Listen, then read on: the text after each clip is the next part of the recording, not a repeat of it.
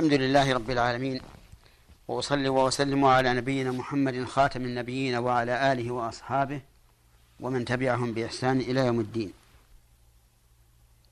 تكلمنا فيما سبق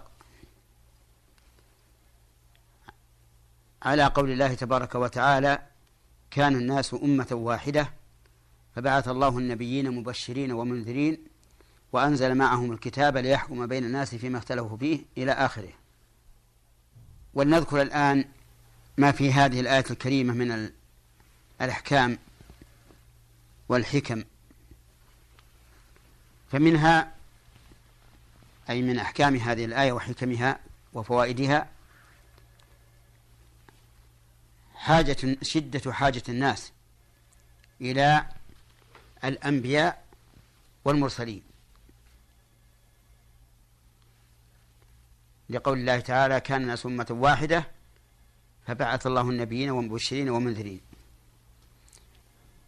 ومن أحكام هذه الآية وحكمها أنه يجب الرجوع عند التنازع إلى ما جاءت به الرسل. لقول الله تعالى كان الناس أمة واحدة فبعث الله النبيين مبشرين ومنذرين وأنزل معهم الكتاب ليحكم بين الناس فيما اختلفوا فيه. وأنزل معهم الكتاب بالحق ليحكم بين الناس فيما اختلفوا فيه. ومن فوائد الآية الكريمة وحكمها بيان رحمة الله عز وجل بإرسال الرسل. ومن فوائد الآية وحكمها فضيلة العلم والعلماء لأنهم هم المرجع إلى الناس ليحكموا بينهم بما أنزل الله عز وجل.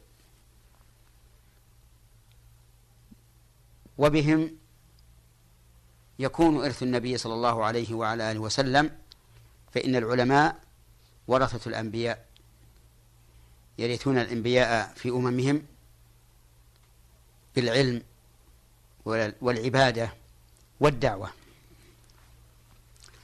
ومن ومن فوائد الآية وحكمها أن مضمون الرسالات الإلهية شيئان البشارة والإنذار.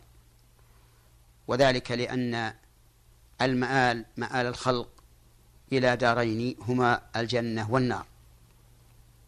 فإما مؤمن يبشر بالجنة وإما كافر يبشر ينذر بالنار.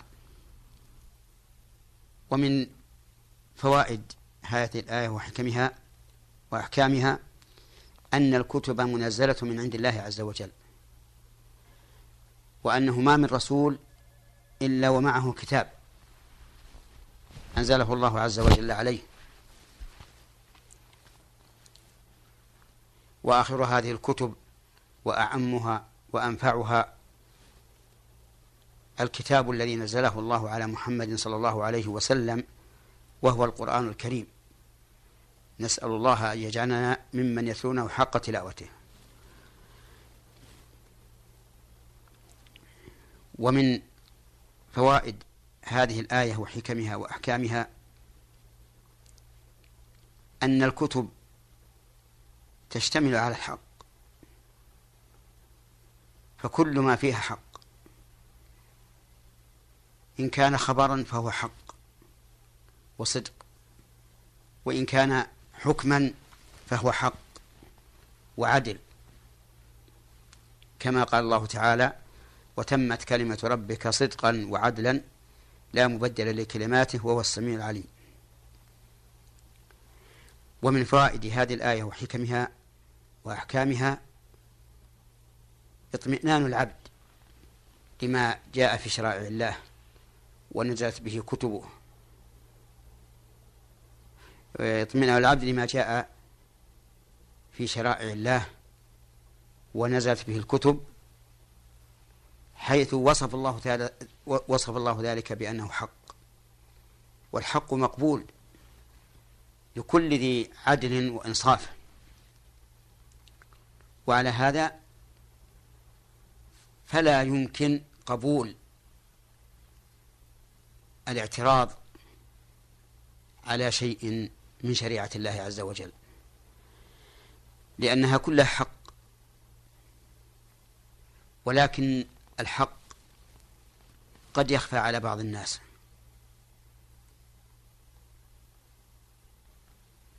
فتخفى عليه الحكمة. فإن كان مؤمنا حقا استسلم وأذعن. وكان كما وصف الله عز وجل المؤمنين في قوله وما كان لمؤمن ولا مؤمنة إذا قضى الله ورسوله أمرا أن يكون لهم الخيارة من أمرهم. وإن كان ضعيف الإيمان فقد يقع في قلبه شك من حكم الله عز وجل وحينئذ يهلك ويضيع. ومن فوائد هذه الآية وحكمها وأحكامها أنه كلما كثرت الأمة كثر الاختلاف. وذلك أن الناس حين كانوا قلة كانوا على دين واحد فلما كثروا اختلفوا وتنازعوا واحتاجوا إلى الرسالة.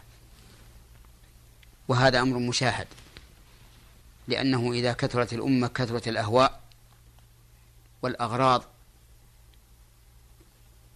الموافقة للشريعة والمخالفة للشريعة. ومن فوائد الآية الكريمة وحكمها وأحكامها أن الذين اختلفوا في الكتاب بعد أن أوتوه إنما كان اختلافهم بغيا وعدوانا لأنهم عرفوا الحق. فكان فكان واجب عليهم أن يتفقوا عليه. واختلافهم فيه عدوان وبغي. ومن فوائد هذه الآية الكريمة وحكمها وأحكامها التحذير من الاختلاف في الحق حيث كان بغيا وعدوانا. وكل إنسان لا شك يكره البغي والعدوان فيجب الحذر من الاختلاف في دين الله ويجب الاتفاق عليه كما أمر الله به في قوله واعتصموا بحبل الله جميعا ولا تفرقوا وفي قوله تعالى شرع لكم من الدين ما وصى به نوح والذي أوحينا إليك وما وصينا به إبراهيم وموسى وعيسى أن أقيموا الدين ولا تتفرقوا فيه وبهذا نعرف خطأ من خالف الحق في هذه المسألة العظيمة وجعل اختلاف الرأي فيما فيه مساغ للاجتهاد سببا لاختلاف القلوب والتفرق حتى صار يضلل الآخرين في أمر لهم فيه سعة. ويقول عنهم إنهم مبتدعة. وربما يتجاوز إلى أكثر من ذلك فيقول إنهم كفرة والعياذ بالله. في أمر يسوغ فيه الاجتهاد. وليس أحد المختلفين بأولى من الآخر بالصواب إلا ما وافق النص. وليس عند أحدهم وحي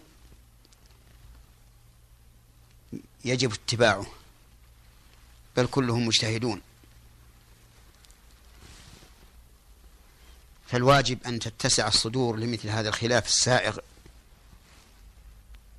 وألا تختلف القلوب به.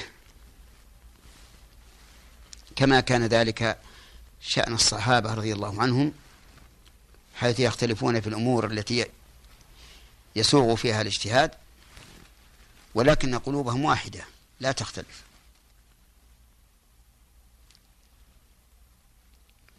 ومن فوائد الآية الكريمة وأحكامها وحكمها أن ما أنزل الله تعالى من الكتب فهو بين واضح ولكنه يحتاج إلى شيئين. الأول الإخلاص في طلب الحق وأن يكون رائد الإنسان الوصول إليه أي إلى الحق لا إلى أن ينتصر على خصمه أو يعلو قوله بحق أو بباطل. فإذا كان مخلصا لله تعالى في طلب الحق واتبع السبل التي يهتدي بها الحق بعناية وعلم فلا بد أن يوفق إليه لأن آيات الله تعالى بينات ظاهرة. ومن فوائد هذه الآية الكريمة وحكمها وأحكامها أن الإيمان سبب للهداية. وكلما ازداد الإيمان الإنسان إيمانا ازداد هدى. لقوله تعالى فهدى الله الذين آمنوا لما اختلفوا فيه من الحق بإذنه.